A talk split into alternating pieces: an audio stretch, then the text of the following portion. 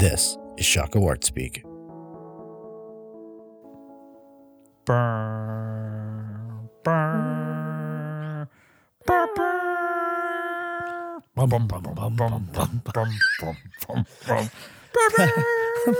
Glad we were on the same page with what that was. Yeah, I wasn't quite been, sure if you were going. It was a test of our synergy. he did that Check. was not planned. That no. was another That's awesome It is another failed intro. Yeah, that's, that's what we do. That's what we do. We fail at intros and outros. Yeah, so so it's a success. I So we're guess. basically a, a breadless sandwich. we are. We're just uh, people that are like, yeah, we're we're a we're, we're a keto podcast.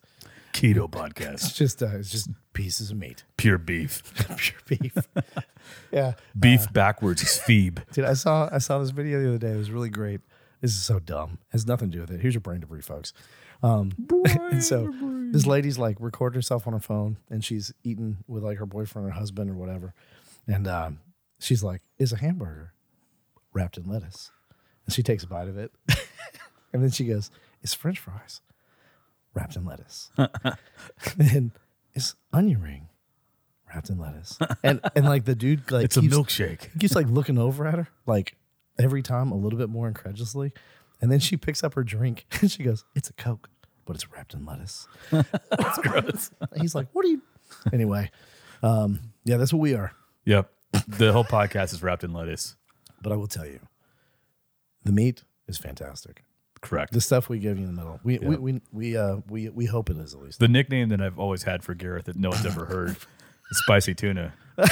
yeah, I've never heard this either. Yeah, so he he's never that, that one's like the that's when I first met him, but I never told him. So I've been in my mind referring to him as spicy tuna for about For, for ten years, for about ten years.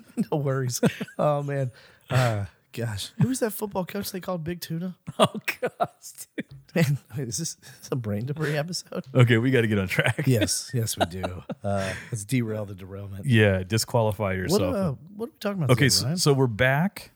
I hope you enjoyed the uh, um, uh, deconstructing Jerry's tweets. Mm-hmm. We have a he. uh, Um, spoiler alert: he posted a great tweet that really works into this series, and we're going to be excited to share that with you in the upcoming Very weeks. It's going to be great. The irony of it is so good and so supports our our little uh, sub series we'll be doing every now and then. We'll be sprinkling deconstructing Jerry's tweets throughout the year. I mean, Yeah. and you know, if there's other you know cultural thinkers you want us to kind of interact with, uh, send them our way. Let us Yeah. give us some ideas, help us out. Let's let's do more of this. So anyhow, so that aside, we're back on with our discussion on uh, um, calling, Mm-hmm.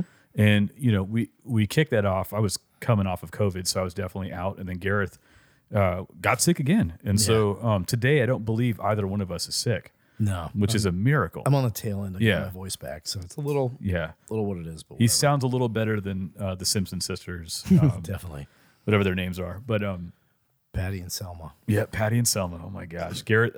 Also, little known fact about Gareth is he is a he's a Simpsons aficionado Junkie. junkie in a serious way. Yeah, So I'll just let that. Maybe we'll do a Simpsons episode. I I don't know what that would look like, but stuff that away. So we're going to talk about calling again, but we're going to move into um, into um, calling in relationship to vocation. So we'll be looking at vocation.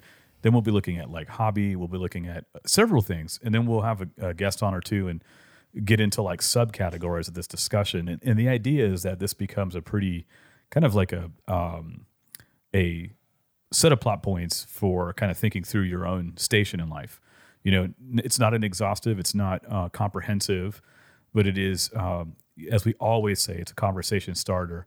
And so, um, maybe just to recap, I'm going to jump back in and just kind of refresh our memory on calling. And a couple things that uh, we laid out is with the calling is that it's um, it's your um, oh gosh, I'm going to draw a blank, but it's your capacity or it's your um, it is it's one part is um, sort of uh, yeah what, what would you say? It's your capacity your um, affinity. a desire and then um, kind of confirmation or affirmation. So it's like uh, an opportunity sorry opportunity. I got it. So it's your it's your capacity to do it uh, or your giftings if you will. So capacity giftings desire and opportunity. And so so it's the way those three sort of mutually interact with each other in a sense. And then and then the enjoinder to desire was to ramp it up a bit and say desire towards the end of affinity. So um, um, past the desire of doing something, I actually am really interested in this.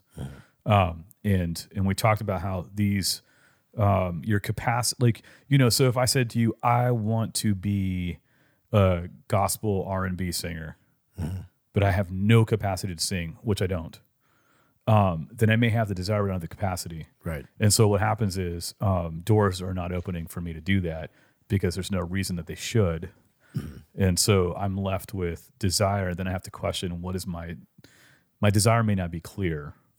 You, you see, it- to use a kind of hackneyed, kind of goofy example. So so, but when when these things are together, then they're like issues of degree. You know, so you're like, I want to be an artist, and this coffee shop is giving me an op- opportunity to hang a couple paintings. I've never done this before Yeah. and um, it looks like I'm getting better at doing this. And so there's a kind of a correspondence between the relativity of your desi- relative your desire, relative opportunity and context, and then relative uh, ability to execute.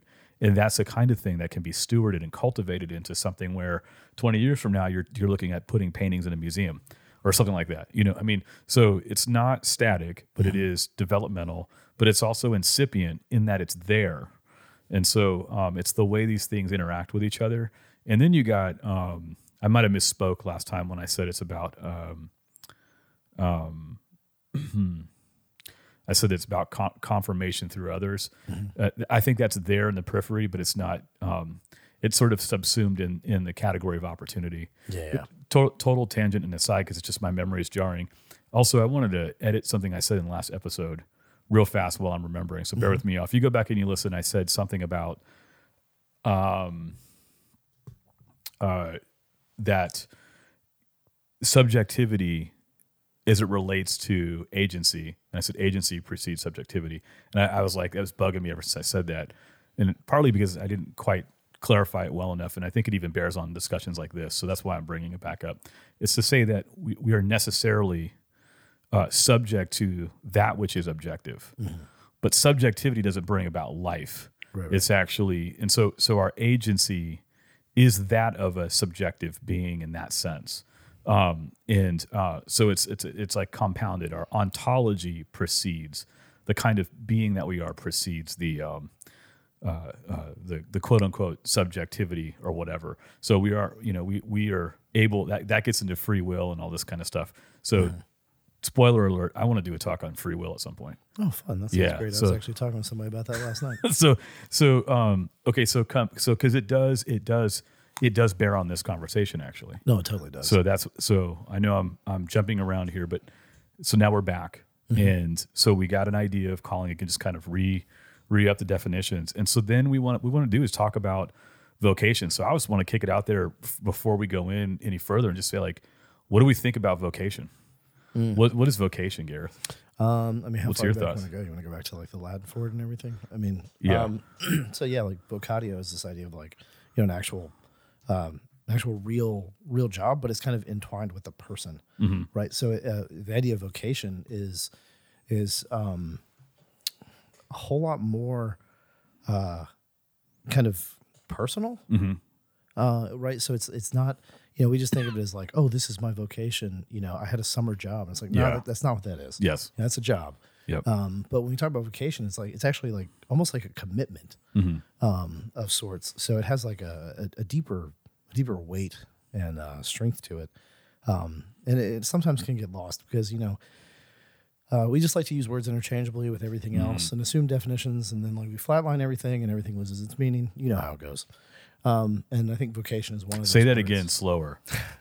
You just take uh, yeah. Say that again slower, like about the interchanging of We interchange words that have similarities, and we assume that they all have the same exact meaning. right. Uh, so we remove nuance, which in turn flatlines everything and removes meaning from life. Yeah, and so I would go, and I would, I would just amen that and say, and in, the, in that we confuse denotation and connotation. Yes, 100%. So what something denotes is clear. What it connotates has range potentially, and then that gets into colloquialisms and and um, so so you know I've read Wi- Wittgenstein old and Oh, early yeah. and latter, so I know that there's a subjectivity to language, and I, I um, but I do think that uh, we are in a full free fall loss of definitions. Mm-hmm. So what they denote, what a Yeah. word denotes. And so that's part of that. That's part of this conversation. So I love what you said about personal uh, when it comes to vocation. And and so what I would say is uh, the way we think about the, uh, you said it perfectly as far as interchangeability. So you get people that inter they use it almost as if there's no difference. Yeah. It's just pure synonyms like uh, uh, job, vocation, Career. and career. It- they just become these work. They start to become so interchangeable. They literally lose their meaning. But what happens is when the meaning is lost, the depth of understanding on our side is lost, and it dulls um, out the cultural um, references or or act, actions that follow from that. Yeah. So everything gets dulled out. So language is powerful, although it's not everything. It, it is uh, huge in our um, sort of our um, us being at our best, if you will. Yeah, and and with with the idea of vocation, um, you really can't you can't disentangle it from um, the idea of profession, right? So uh, whenever I talk with students about this, and we start just placing the landscape of of work and kind of plotting those points on the map, we talk about vocation as something that is you know it's it's personal to someone. It has a lot to do. It is it is subjective in that it is personal, but it is objective because it relates to the categories that you were describing earlier, right? So there is there is sort of this way that we can understand it, that we can kind of come to terms with it, um, not necessarily in like a mechanical, um, you know, fatalistic sort of sense, but in the sense that we don't have to sit here with a dart and a bunch of words on a dartboard and throw it and go, okay, I guess that's what I'll be. That we do actually have uh, objective things that we can bounce off of and ways that we can know and understand ourselves and the world around us and how things work to make that happen. Um, but we also talk about profession. And so you go back to, you know, the root of that. And I, I always ask folks, I'm like, well, well, what do we profess? Like when somebody talks about professing something, what is actually there? And there's really only two instances uh, where that word is used a lot. And so one would be, you know, if you took like a, a nun or a monk or somebody that's, you know, part of like a kind of a holy order or, or a sect or something, and they would they would profess their beliefs, right? Um, and the other one would be when we talk about love, you profess your love. And um, the picture in both of those is a verbal confirmation of an internal reality. So it is when we talk about profession, it is talking about a thing that is actually already real. So the categories you were describing earlier, uh, when you talk about kind of a you know the desire, the want for it, and things like that, like those are all tied up in this idea of profession and vocation. Um, and it isn't an impersonal thing. It is a completely personal thing. Yeah. So so in that, so if I, I threw occupation in there, so like Yeah. if we okay, so so I throw my definitional sort of clarifier on vocation. Vocation is in the grand scheme of things historically is closer to calling. Yeah. So, but here's how. So, calling assumes that you have been, um, you know, so so th- these flow out of a religious context, actually. Yeah, they do. So, so vocation and calling flow out of a religious context, and they they've been used in a kind of popular way, but they actually come from this idea that um, you've been called into some, something like ministry for God. So Yeah, you've something heard, bigger. yeah, something bigger. You've heard, and you have been gifted, and the context is X or Y or whatever, and I enter into the calling. Mm-hmm. Now, here's here's a really interesting thing. So you've been called. Vocation has something more so to do with vocalizing your Mm-hmm. calling. Yeah, yeah. So it's so vo it's the vocalization of your calling. So it's the actual personal expression of the call, which has nothing to do in that sense, in that sense, with whether it's paid job or not. No. So in its in its root, it is so it's really tightly enjoined to um, calling. So so vocation and calling historically are tied together. So think about those really beautiful. I've been called to something and I answer the call through my vocation, through the vocalizing, metaphorically speaking, through the the the doing of the call, if you will. And um and that's enjoined to one who is calling you into it. And um and then that gets super metaphysical as far as uh uh, latent capacities to answer the call. Like you are a you are a daisy, and the sunlight shines on you, and you vocalize your inherent daisiness, if you will, and you flourish into the flower that uh, you're called to be. Um, and I'm not saying I'm not saying things don't change and that um, we can't think about differently, but it's really interesting to think about the beauty of that. Um, and and so that's where that's where it unmuddles the kind of uh, colloquialisms like I just I just have to do this. Yeah. Well, you might, but you need a context for understanding what you're actually saying by that. And oftentimes, what happens is people just appropriate appropriate those sentiments, and they're not actually true of them. I just feel called to be the next Marvin Gaye. I am not called to be the next Marvin Gaye. I would love to be in some deep part of my brain. I would love to sing like Marvin Gaye. I love Marvin Gaye, but I'm not called. I, I really wasn't gifted or called to do that. Yeah. So also, I want to be cautious so as to not lead people into thinking that there's just one thing you're to do. Right. So I'm not. I don't want to. I don't want to uh, have us, you know, mislead anybody that way. But then what that does is, so if you if you if you put calling together with vocation as um, uh, call response interrelatedness, then you get into um, occupation. And what's there in occupation is to occupy a space, yeah. doing a th- possessing a thing, possessing a what a job, right? And and um, in in that clarifies, I think, a distinction between calling and vocation and occupation. And then the subcategory that would then move into things like trades, where you've learned a repeatable skill. Yeah. And and and don't miss this. These are things that are needed. So you get into things like trade. That's a needed thing.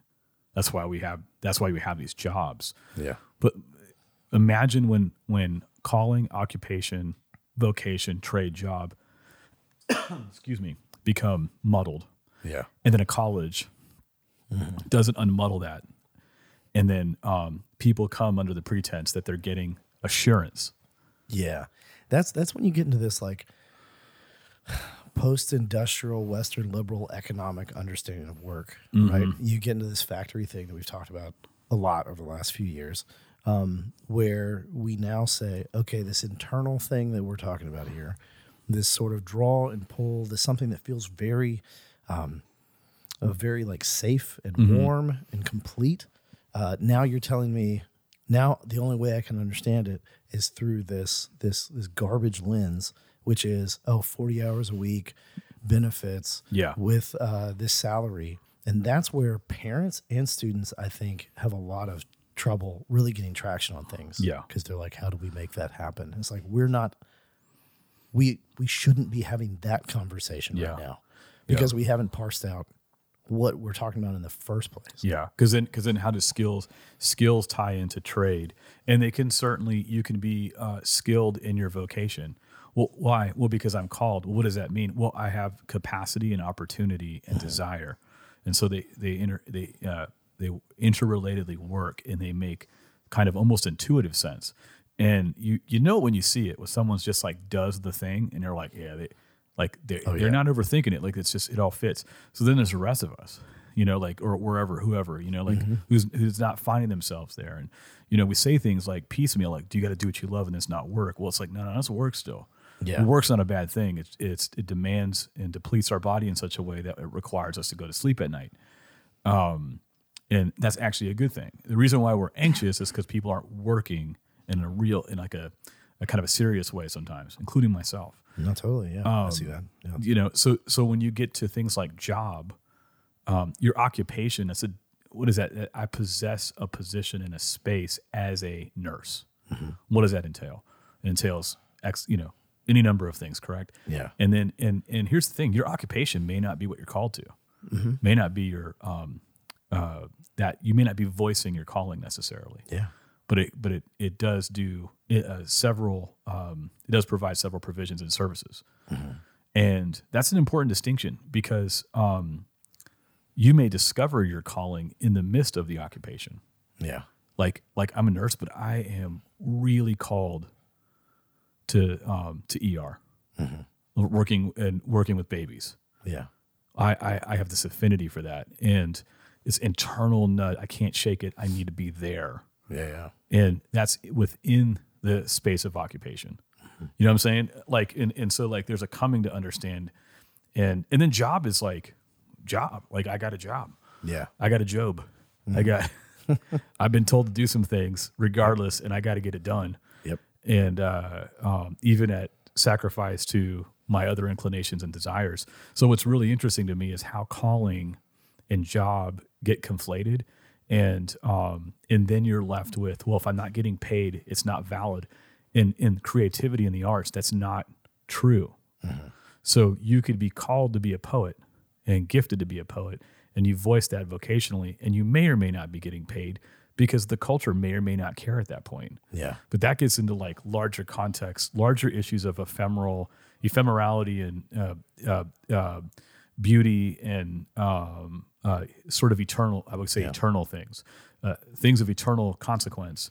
That uh, um, you know, some people used to call them like the transcendentals, but you know, like uh, uh, there there may be things that are are are more meaningful in how they matter than what the current context can see or care to know because they're drunk on whatever things we're drunk on. You know, we're, we're, we're drunk on ambition. We're drunk on uh, navel gazing. We're drunk on, so we, we really can't tend to these other things. But those other things uh, don't not matter.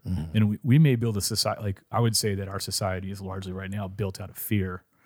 And so fear and then false promise of assurance, provided you submit to the fear. So I got to get a job and it's got to provide me what? Security. And then you backload.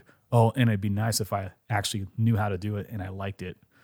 Um, and I think, I don't know, the reason for wanting to do a talk like this or a little series like this is to help artists kind of get clear on what if you know what if you're working a job at Walmart right now and you're you, you feel like because you're not Yeah. Yeah. you know the, the way in which you're looking to answer whether or not you're called to something is too narrowly focused on money Yeah. I mean, because really, I mean, not that money doesn't matter and not that it's not awesome if you're getting paid to do it please Right. if you can get paid to do it do it. do it it's just to say that that isn't the only thing that is going to help you understand whether you are called to, uh, to voice your calling vocationally and um, there may be seasons where you do and you don't and a lot of artists have experienced that famine and, and um, abundance or whatever Yeah. Yeah. so, um, but I think it's really important to disentangle all of these um, uh, uh, uh, interchangeable parts that are not as interchangeable as as we'd like to think. Yeah, the, I mean, because really, like uh, the the implicit narrative, and I guess sometimes it's explicit depending on where you are. Uh, different programs and departments will do this, but the implicit narrative within art, design, and creative schools is that there is a specific place where you will be if you have succeeded. Mm-hmm. You know, and so it's like, okay, you'll be in these galleries, you'll be in these places, you'll be in these shows, you'll be in mm-hmm. these publications, you'll be in this, that, and the other. Yeah, um, But it most definitely will not be you working another job and doing studio time at night yeah, like yeah. that. And the thing is, is like uh, I I know plenty of professors at plenty of schools that teach in creative spaces that would say to me, "Oh no, no, no we we don't say that at all." And it's like, yes, you do, because mm-hmm. you don't say anything opposite of it. Yeah, He- And and and in a, in a talk like this, when we talk about vocation, some of it really is just to free up your conscience to be like, look, you don't have to be in the blue chip galleries to still be a painter. Mm-hmm. You don't have to. I mean, shoot, you don't even have to have really the show. Mm-hmm. You know, maybe that comes along down the road or Yeah. something else, right? Because when you talk about security and assurance and those sort of things, we're looking for those on the front end. yeah, So somebody has to say, hey, I'll step in and do this thing, but you got to let me know that X, Y, and Z are givens and definite, and it's irrespective of any work I do or do not do. Mm-hmm. And that's just garbage. yeah. You know, yeah, because uh, because another part of what we're talking about is uh, work. Mm-hmm. All of these things tie up with work, right? So if I'm working a 40 hour jo- week job to pay my bills and do my other things that is not for art or design or creative stuff, am I still doing doing the work of an artist? Yeah, If if I do have that 40 hour week job where I'm getting compensated as an artist, am I doing the work? yeah, yeah, yeah. you know that's that's always going to be a part of it because the the work is the stuff we do Yeah, yeah, yeah. So it's like work life integration. You know, you're alive in these things. Um, vision helps you kind of prioritize um, order for a season and uh, requires perpetual revisitation to it. But I was just thinking, in a che- this is so cheesy, and I know I'm going to lose some people because they're um, not Lord of the Rings fans or Hobbit fans, but um, but uh, you know, Gandalf calls uh, in the Hobbit. It you know he he calls um, not Frodo. What's it? Bilbo Baggins, Yeah, yeah. right? So Bilbo Baggins does not know that he's going to be a burglar. Yeah. You know what I mean? Like he- he's not. And but here, so here's the interest. It's like I'm trying to. So here's the interesting thing. He doesn't know. He has the capacity and doesn't know it. Mm-hmm.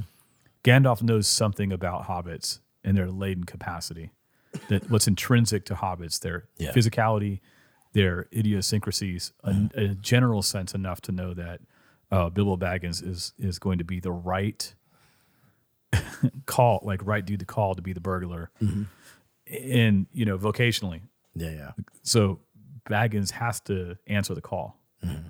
Okay, so then he answers the call, and what happens is it, he enters as the speculative um, uh, burglar, but he leaves something different Yeah. than even that. So much so that everybody else also sees it. Mm-hmm. So, so it's a process, you know. So he, he- do you know what I'm saying? Like Oh, it's like, totally. so it's like, oh, I'm called to be an artist. Okay, well, as you as you you have to leave the Shire to answer the call. It's like um, in um, uh, God calls Abraham in the Old Testament Bible, and Abraham doesn't know what he's getting called into. Yeah, yeah. But he apparently, it's this crazy story where a guy leaves everything, and he he goes out into the unknown, and he answers the call, and there's an assumption about his capacity, but also the capacity of the one calling to bring about um, something that um, the called can't even fully comprehend. So I, I'm using these stories to say that when you're called to something, you're called into. It's sort of like you're called out of yourself into voicing the call, and as a maker, as a songwriter, as a thinker, as a a spiritual being, even like as a physically deeply material spiritual being that, and, and so you you know makers, you've done things where you can't explain why it works so well. Yeah.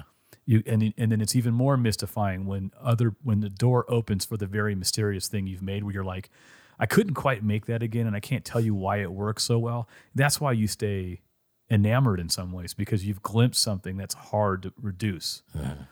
But you're faithful and you steward it and you you continue to explore and you can you continue to answer the call through the voicing of the call and you continue to manifest or see things that, are like well you know this is I, I know what I did and I know why, but gosh, there's so there's it's elusive to more. We've talked about that, and I guess what I'm trying to say is, um, uh, to step out out of oneself into the unknown of the call um, is a is a kind of um, it's a leap of a kind of faith. You, you know, you're resting on what you know, and you're stepping into what's unknown in this dance like tension, and um, you can't have assurances in that sense. Right. So so when you start to talk about this stuff and conflate it and you put it into like institutions and schools, like the idea of assurance is ahead of answering the quote unquote call, it becomes um, make believe. So you're you're you know a lot of times what we're treading in or dealing in is is really um, performance based um, kind of dishonesty Yeah. you know like um, it becomes make believe in the truest sense like closer to costume wearing than not. No, hundred and, percent. and then and then there's an insistence that everybody else must believe with you. And if if they don't then you're you know you're outed you're canceled or whatever it is. But but the thing is if you do what's happening is a dumbing down of the like a dumbing down of the real at the expense of the lie. And as long as everybody's playing along it doesn't it, it, it continues to erode. And that's how easy definition definitions and terms can become interchangeable just as interchangeable as watching my kids play dress up where they just grab different things. There's no weight and consequence to it so they put on different things change their language and they keep playing. And um, that kind of play i think is eroding our society actually. Yeah. yikes i made a big jump i'm sorry No, it, it's fine. I'm, I'm the the thing that came into my mind uh, is uh, I'm trying to think of of if everything you're saying I completely see.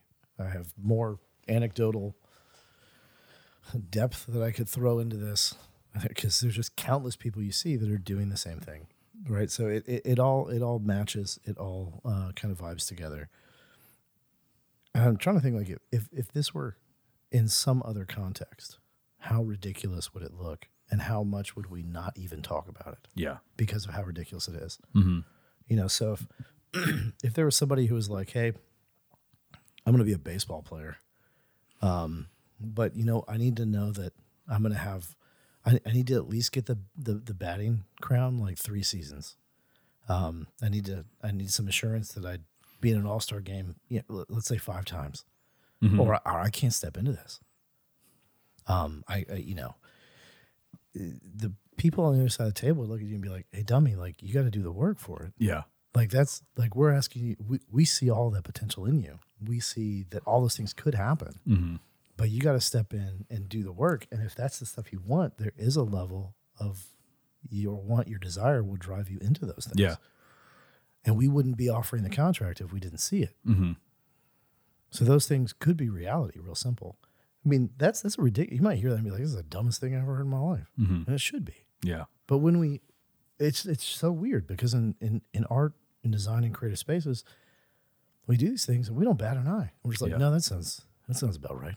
I Mhm. need those assurances. I need that safety, and I get it. There's there's a human there's a human desire to know that you're not at risk, that you're at a place where um, things are controlled things are uh, safe. Mm-hmm. Like I get that. But if that's the only place where we find ourselves, the other side of that, you know, whatever you want to call it, risk or unknown or whatever else, is a huge reward. Mm-hmm. You know, there's, I mean, you think about the the way you felt after like the first show that you earned, so to speak, right? Mm-hmm. even if it was through other connections and networks and things like that. But your first show, like there was a, a- a feeling of accomplishment that came with that. Um, and it's all the categories you're talking about earlier, right? The affirmation from other people, the confirmation from the activity, um, an even deeper instilled desire to go out and do more of it. Mm-hmm. Um, if I told you, like, hey, yeah, you'll be this artist, you'll get a show every other year, like, how, how much would you care? Mm-hmm. How much would it matter to you? Yeah. How much would you really go out and tell people, hey, you should totally do this? Yeah. The adventure, the the adventuring nature of the the world we find ourselves in, and the way that we're kind of composed as individuals. Um, so you're looking at relative levels of assurances, um, you know, and you're you're not trying to be destitute in order to have an experience. Yeah, for but you're, but you're also not so we're so we're more on the side of um, on average um, total assurance which is antithetical to journey creativity making poetry like all of these things um, uh, because there's no, nothing wearing on you. There's no no weight there's no um, weight on you. You, you know um, in that in in the idyllic mindset not in the actuality. It's like in the matrix that you stick your head into you you, think that that's the world and you confuse it and you expect it to work a certain way devoid of Yeah. certain challenges. But in the actual world those challenges persist. And so um, you have to weigh the cost. You have to calculate the risk. So we want and yeah so it's tricky. You know we want a assurances through the assurance of outcome. And that's antithetical to diversity and difference. Um, so we're in a really difficult time right now. And I, here's what I would say: this is the maybe perhaps one of the most goofy. I've been saying goofy things, but I'll keep going. Yeah. Th- this is goofy, but I believe it, and you'll probably hear me talk about it more in the future. Is we're at a precipice of a total loss of truth, and um, uh, without truth, you, th- everything falls apart. And at some point, you will have to be honest about your station, your ability, what you're really doing, why you're really like like you will have to reckon with the truth. And as long as you keep doing make believe, you'll never know the freedom bound up in the truth, the the freedom of conscience to be where you're really at, um, the ability to ask for help based on where you're really at. The like there's there's so many indicatives that follow from the truth. The truth shall set you free. Well, we're actually completely chopping down the truth. So, um, because um, mass psychosis, I don't know, because we're afraid, um, or we, or I would even go so far to say we're we, we're sort of being told in a a echo chamber kind of way. Be afraid, be afraid, be afraid, be afraid. Be I, what? Be afraid, be afraid. And it just echoes, echoes, echoes. And hey, let me sell you assurance, sure insurance, And it's like uh, uh, cultural cultural capital. You want to like look this way, way, way, act this way, way, way. Like be ahead. Don't be in the wrong side. Like don't think for yourself. Trust, you know, what's being told to you. Like and and these are just echoing. It's just permeating. It's the environment. And so, um, you know, I've never felt more compelled to speak plainly than I do now Yeah. because the loss of that, whether I'm right or wrong, even because because there has to be room to be educated at the expense of your best effort and it falling short, so that I may come to have a better understanding at some point through edification and conversation and mutuality. If I'm not willing to risk that, I can't even have a real conversation. No, totally. And, and really, the, the the logical ends of uh, total assurance and safety, um, in the way that we're talking about it right now, um, is the obliteration of the arts. Mm-hmm. Um, because it's going to get to a place where you uh, have a really no. you- You've you've desired and created, and people have carved out such a, a, a safe spot in the middle that now you have no art that really resonates. No, it's just mirroring. It's pure mirroring what is already the case. And so all these buzzwords like innovation and creativity just become Well, I make mean- believe. And it's like, you know, you look at things like Russian constructivism, mm-hmm. right? It starts out and people are like, it's exciting, it's new, it's different, it's it's vibrant, it's whatever. And then by then it's like, yeah, it's still a bunch of kind of squares. Yeah. You know, like it Hey, watch it, dude. I mean, I'm just saying. I like squares. Squares are great, but I'm talking within this particular historical paradigm. Watch it, You dude. know, we're like by the end, it's just like look at look at the stuff we're doing, and it's doing this that, and it's like it's really not like like it's like you know seen it, seen Yeah. it, seen it. yeah. Um, And um, you know, and I know that's that's a very overtly simplified, elementary, reductive way to look at it. Gareth said he was going to be a jerk today, so don't, just forgive him. He did not say that. no, I He but, jokingly said that. but sometimes I embody it. So Yeah. it's um, but the um, but it really is It's one of those situations where like if you if you were trying to define something to such an nth degree Mm-hmm. to make sure it's controllable and safe, Mhm. it's antithetical to the arts. Yeah. So hey, so coming back to so exactly right. So coming back to that, like like round back to calling and vocation. Calling and vocation implicate a worldview mm-hmm. that would manufacture or that would enable you to be called independent of your desire. So I just want to put that out there then. And voicing the call is your response in executing with capacity and desire, opportunity and confirmation. So I'm just saying that I'm postulating that, which means if when we cherry pick the categories, they lose their meaning, and and therefore a loss of context and meaning means I'm just making up, Yeah. I'm just making up SHI, Yeah. right? So so Fun stuff. Just yeah. so what I'm trying to say is, if you're really trying to get clear, well, then you got to be clear prior to that. Like, what, if you are a strict materialist, then you're just deterministically bound to whatever action.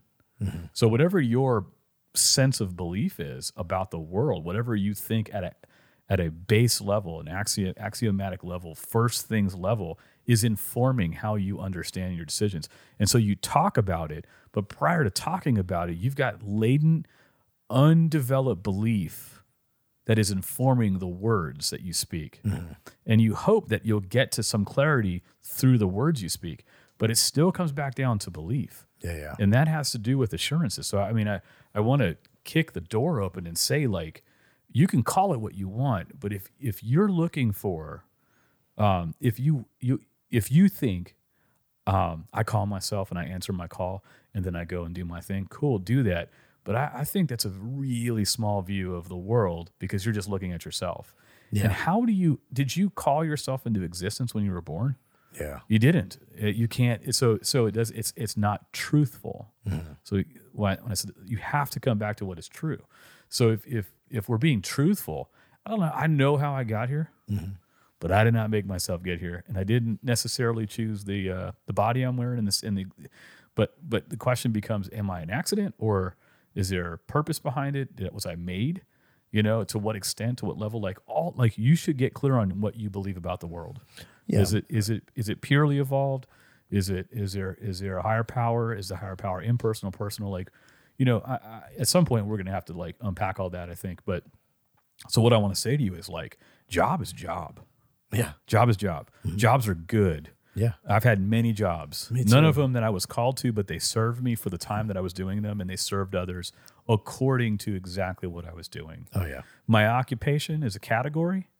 I'm a professor, Mm-hmm. um, and within that, I have affinities towards certain things. Yeah.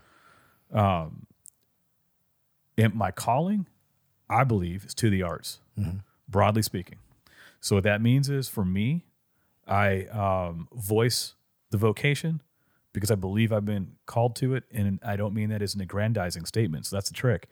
If I didn't actually impart the capacities, nor designate a call, like I didn't go in another room and go Ryan, and then run in the other room and go what? I didn't answer that call. You know what I'm saying? Yeah. So what I'm trying to say is I got internal desires I can't shake. Hmm. So they, they they stay with me almost burden like, and then I have a limited range of capacities that allow me to teach, make a little bit, curate, write, and interact with artists, people that I love. Okay. Yeah. So that's that's sort of the contour, and then it's it's um, I'm in the wild of the answer of the call. I'm somewhere in Middle Earth. I'm not all the way done yet. I haven't gone back to the Shire, so to speak, but I'm, and uh, my call happens to accord with my occupation, and so they interact with each other. Yeah. Um, so do I think so? My personal two cents. Do I think we're called to go to college? I don't think that works in the definition of call. Do I think we're, but do I, are you called to something that necessitates college? Possibly, sometimes. There's a big difference there. Um, but it comes back to a worldview and what you think you think a calling is. Yeah. And I think you know, Very freeing if you get it. and if you're out there kind of like, you know, going, Yeah, buttholes. I mean, calling. You know, Just don't listen to our podcast. Ryan, like, Ryan's over here talking about his calling. Yeah. Uh, the only the only reason that that kind of can crop up, I think, in your head, is if you don't normalize this. Mm-hmm. If you say this is a this is an abnormal, uh, uh, maybe even like arrogant thing to say, Mm-hmm. you know, because this this isn't some like dude wandering in the woods and has like some you know mountaintop experience. Like it's not one of those unique things. Um, because at the at the base of it, the all the stuff we've talked about from the beginning, from you know the definitions and unpacking kind of how these words play out and what they mean and what they're really based into, the, you know the categories for how this works. What is what is what should be very explicit in all of this is that calling is not limited to specific people. That it is, I would go so far as to say, an aspect of actual humanity. Mm-hmm. That there are things that we are internally drawn to for reasons we cannot explain mm-hmm. that have something to do with how we are made up. Yeah, how we're constant, How we're put together. human being, how put together. But also, it's not to not within an ends to ourselves, mm-hmm. but it is that like you're calling within the arts, like you mentioned. You know, it's for like you know with other people. It these these callings are in connection, in conjunction, and in concert with other people.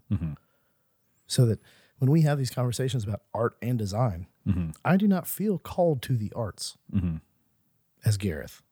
I do feel called into spaces of design and things with design. He feels a little called to the archery. I mean, it's, yeah, it's, yeah, a little called to the arts, but still, Yeah. um, a little taste. but just to make the point, but but together, we actually can work in conjunction with one another Yeah, in a more meaningful way that we That's- can't do independently. it's complementary. Yeah, Yeah, it's a complementary working out. and that's all over the place. Yeah. you know, it's it's why we have peanut butter and jelly sandwiches. That's exactly right. Go well together. Yeah, the unity and distinctness. So you, you don't Yeah. have to lose it. And um, that requires vision big enough to necessitate the differences coming together and, and joining Mm-hmm. arms, which is really what cities are and yeah. most most cultural spaces are actually. And it's why, worse. if you're a professor out there listening, it's why you get mad at students when they bring in something that looks highly derivative of other people's work. Mm-hmm. Not because you think it's lazy, but because they're not giving the thing that they are uniquely poised to give into a space. Yeah. And that, and you know, and I think that those are the things that, like the the ramifications of sort of understanding what it means to do the arts, as whatever it may be in that vocational sort of spectrum. Um, like you can't you can't underestimate this. You can't downplay it um, because if you do, I think you get the type of people that you might be annoyed by already. Yeah. who are just you're just like, well, why are you doing this? Like you could have done anything. And they're like, yeah, you know, I chose the arts. Yeah. And it's like, But you know, and so you get that, but and then and then you know you might be listening. Like there's the person who's listening is like, um, I've deposited time and energy towards like being an artist, but I'm miserable. I I I feel guilty because I actually enjoy, you know, gardening and reading books or Yeah. It could be that you're forcing something that doesn't need to be happening from you. yeah, And I think we're so afraid to to acknowledge that. We're afraid to let go of, of um, even just for a season sometimes. yes, You know, I've, I've let go of the arts for a season or two, and and it helped me to to better pick it back up later. So, but it's like whatever's ultimately going to be good for you, it's going to be good for you. You know. So, but also if you're working and it's like you're trying to clarify this, you don't have to feel guilty if you don't have a job, an occupation in the in that which you're called to yeah, you you you can work at both until or if they merge. They Yeah. may not.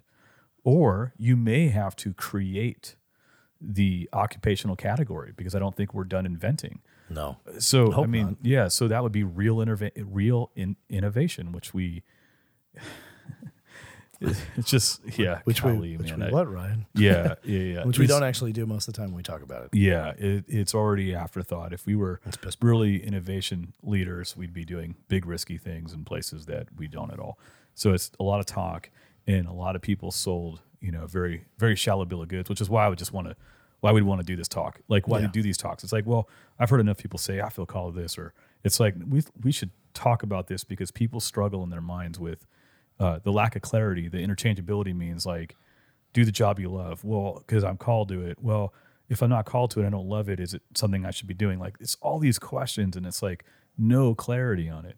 But occupate, you know, occupation, like you know, uh, um, you're you're occupying a space. You know, just think about the words themselves. Like you're occupying space for for a decent amount of time, and um, and uh, and by the way, some of the mysticism bound up in call is because it comes from uh, a religious thought.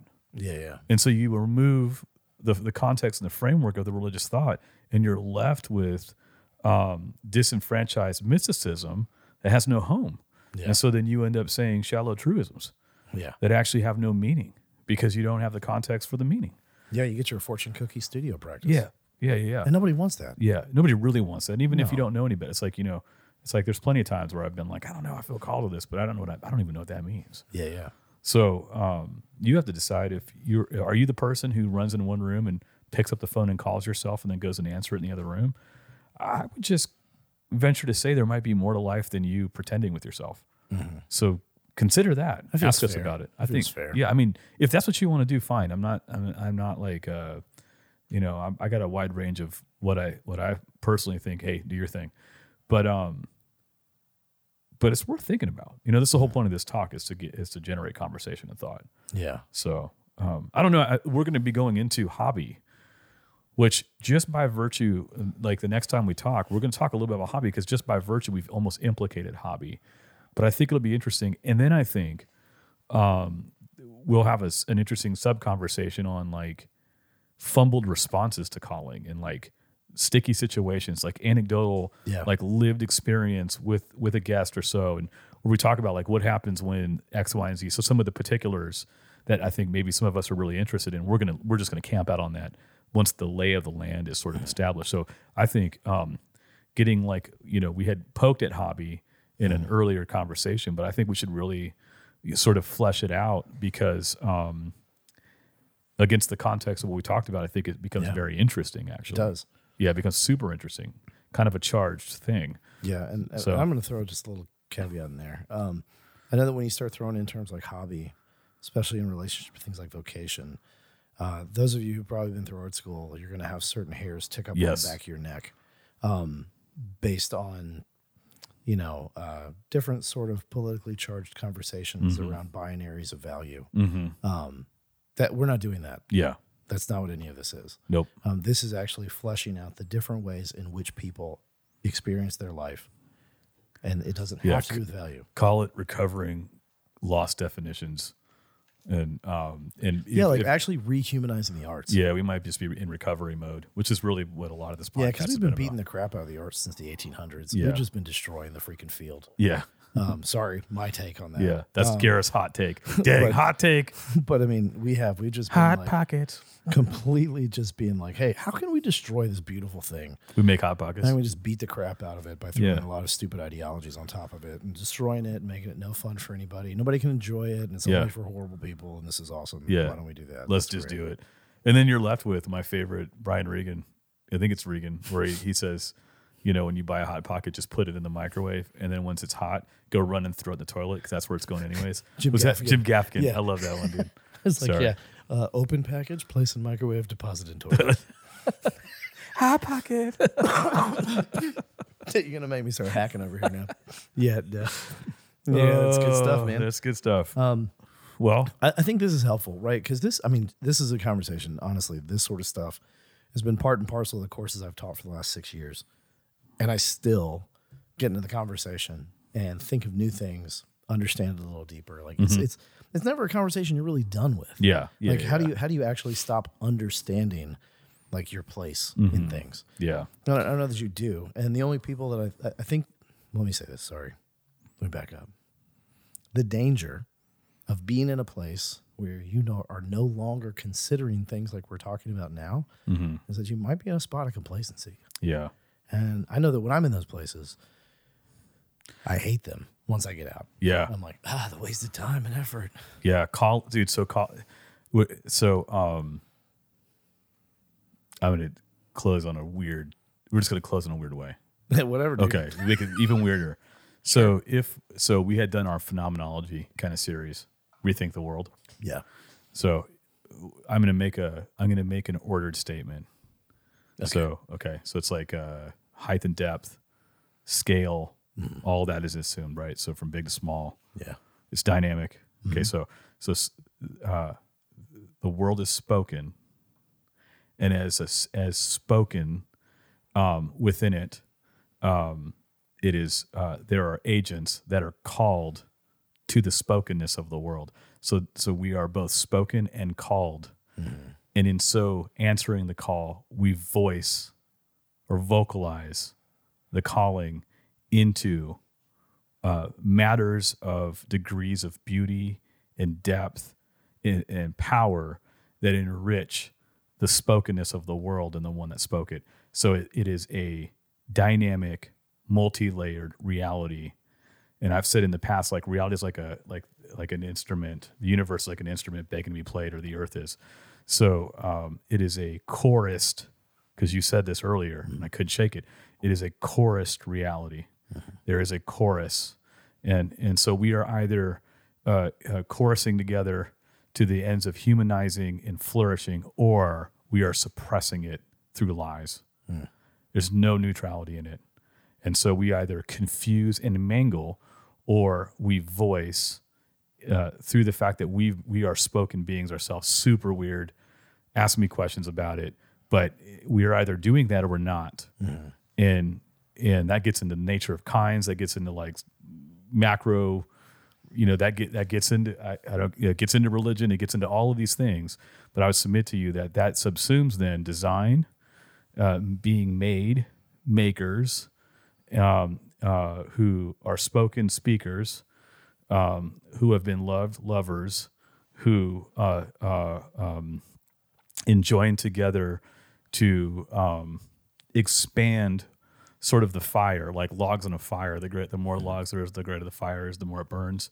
Humanity is that kind of people. It's it would seem to me, and um, we are bent towards making. We're we're sort of called to do it. So the the most ultimate call breaks down into the particular instances of the way in which each of us is called into uh, subsets of of things. So so none of us can do it all because we were never intended to. So it it, um, it creates a whole ecosystem as we've talked about, and um, there's something freeing when you rest in the and and you know other folks is uh, answering to their call, and you get to be uh, alongside them like you and I in, in terms of our proclivities towards art and design and how we complement each other. That's how societies are built and actually flourish, but it requires truth. And I know that's so in like I know everything I said could sound bat, you know what, crazy, but um, I, I'm just putting it out there because everybody else is putting out thoughts. So um, it's put out uh, there. I mean, hey, if nothing else, it at least feels better than my guidance counselor told me I might be good at this. Yeah. I mean, let's be honest. You know, I mean, like, if I had the choice, if it was like A, and here's like the four paragraphs you just said, and then B was your guidance counselor said you had an aptitude. Yeah. like, screw that jerk. Yeah. I don't want to deal with that idiot. Aptitude, no. I saw him do his dumb folk music at that bar one night. I don't have anything to do with him. I'm maybe speaking completely out of personal He was making experience. he was making instruments out of Mountain Dew cans, yeah, doing folk music. yeah. That dude was in the wrong calling. Anyhow, well, hey, uh, if you if you're still listening to us at this point, thank you because we're we are a little different, and it, it can we can seem a little crazy, but um, but uh, hopefully you if you're listening at this point, you probably at least trust us to be sound of mind, and so um, or you just get a kick out. of or you just get a kick out of or you like you know some people love to hate so you're like man i hate these guys i gotta tune in next week um which you know cool yeah. Hey, we love you. but Just hey the same. yeah just the same so so stay with us um we're gonna keep uh talking about things and i think if you went back and listened to like all the episodes you'd see a really complex consistent thought actually Yeah, just real quick, go back and do all 110. yeah just do 110 episodes back no it won't It's- take that long Yeah, it's only I don't know, it's only like 10 to 12 work weeks Yeah. worth of listening. hey, this year we really want to expand our listening too. If you are if you be down to like and share, I know we don't ask for that a lot, but like like the podcast, write us a review. Yeah, support us on Patreon, 5, 10, 15, 25, 2 million dollars, whatever. Support us on Patreon. I'll take a stack of cookies. Share the podcast. Share it with 10 people. Yeah, I mean for real, because uh, you have no idea how far a review on iTunes it actually goes. We could use we could use more reviews, um, and we want to see our numbers double this year as far as who's listening. We we, we want to gain the support to realize uh, and, and materialize a lot of the vi- the goals we have, which are altruistically for people like yourself, including you. And so um, uh, we are at a really interesting juncture, and are we're so thankful for the listeners we have because it, it, it we grew tremendously this last year, and we haven't really plugged that. It's all it's all word of mouth. We don't really ask for much, but um, three years in, this would be a great time to help us push the numbers over and expand sort of the vision, the mission, the thoughts and ideas that we have, so we can expand the infrastructure and and and, and expand the diversity of thought Yeah. um, and uh, guests and the whole nine. You know, I think uh, we we actually have a lot left in the tank, and uh, I really think the best is still ahead of us. Actually, Yeah. So- yeah, it definitely is. Um, and and th- these topics are always great to talk about because it's the stuff that we don't have time to do in our daily lives. yeah, And so, you know, if you're in your studio listening to this stuff and you're like, man, I wish I could be part of these conversations, well, then you probably have some friends that feel the same way. So pass it around. pass it around. Let them know. But hey, you know what? Like we always say, and we always mean, y'all are a fantastic audience. We do love all y'all out there, and we will catch you next time. Peace. You've been listening to Shockoe Art Speak, a production of Shockoe Art Space. We are an independent, nonprofit art gallery in Richmond, Virginia. We can be found online at shockoeartspace.com and in real life in historic Shockoe Bottom.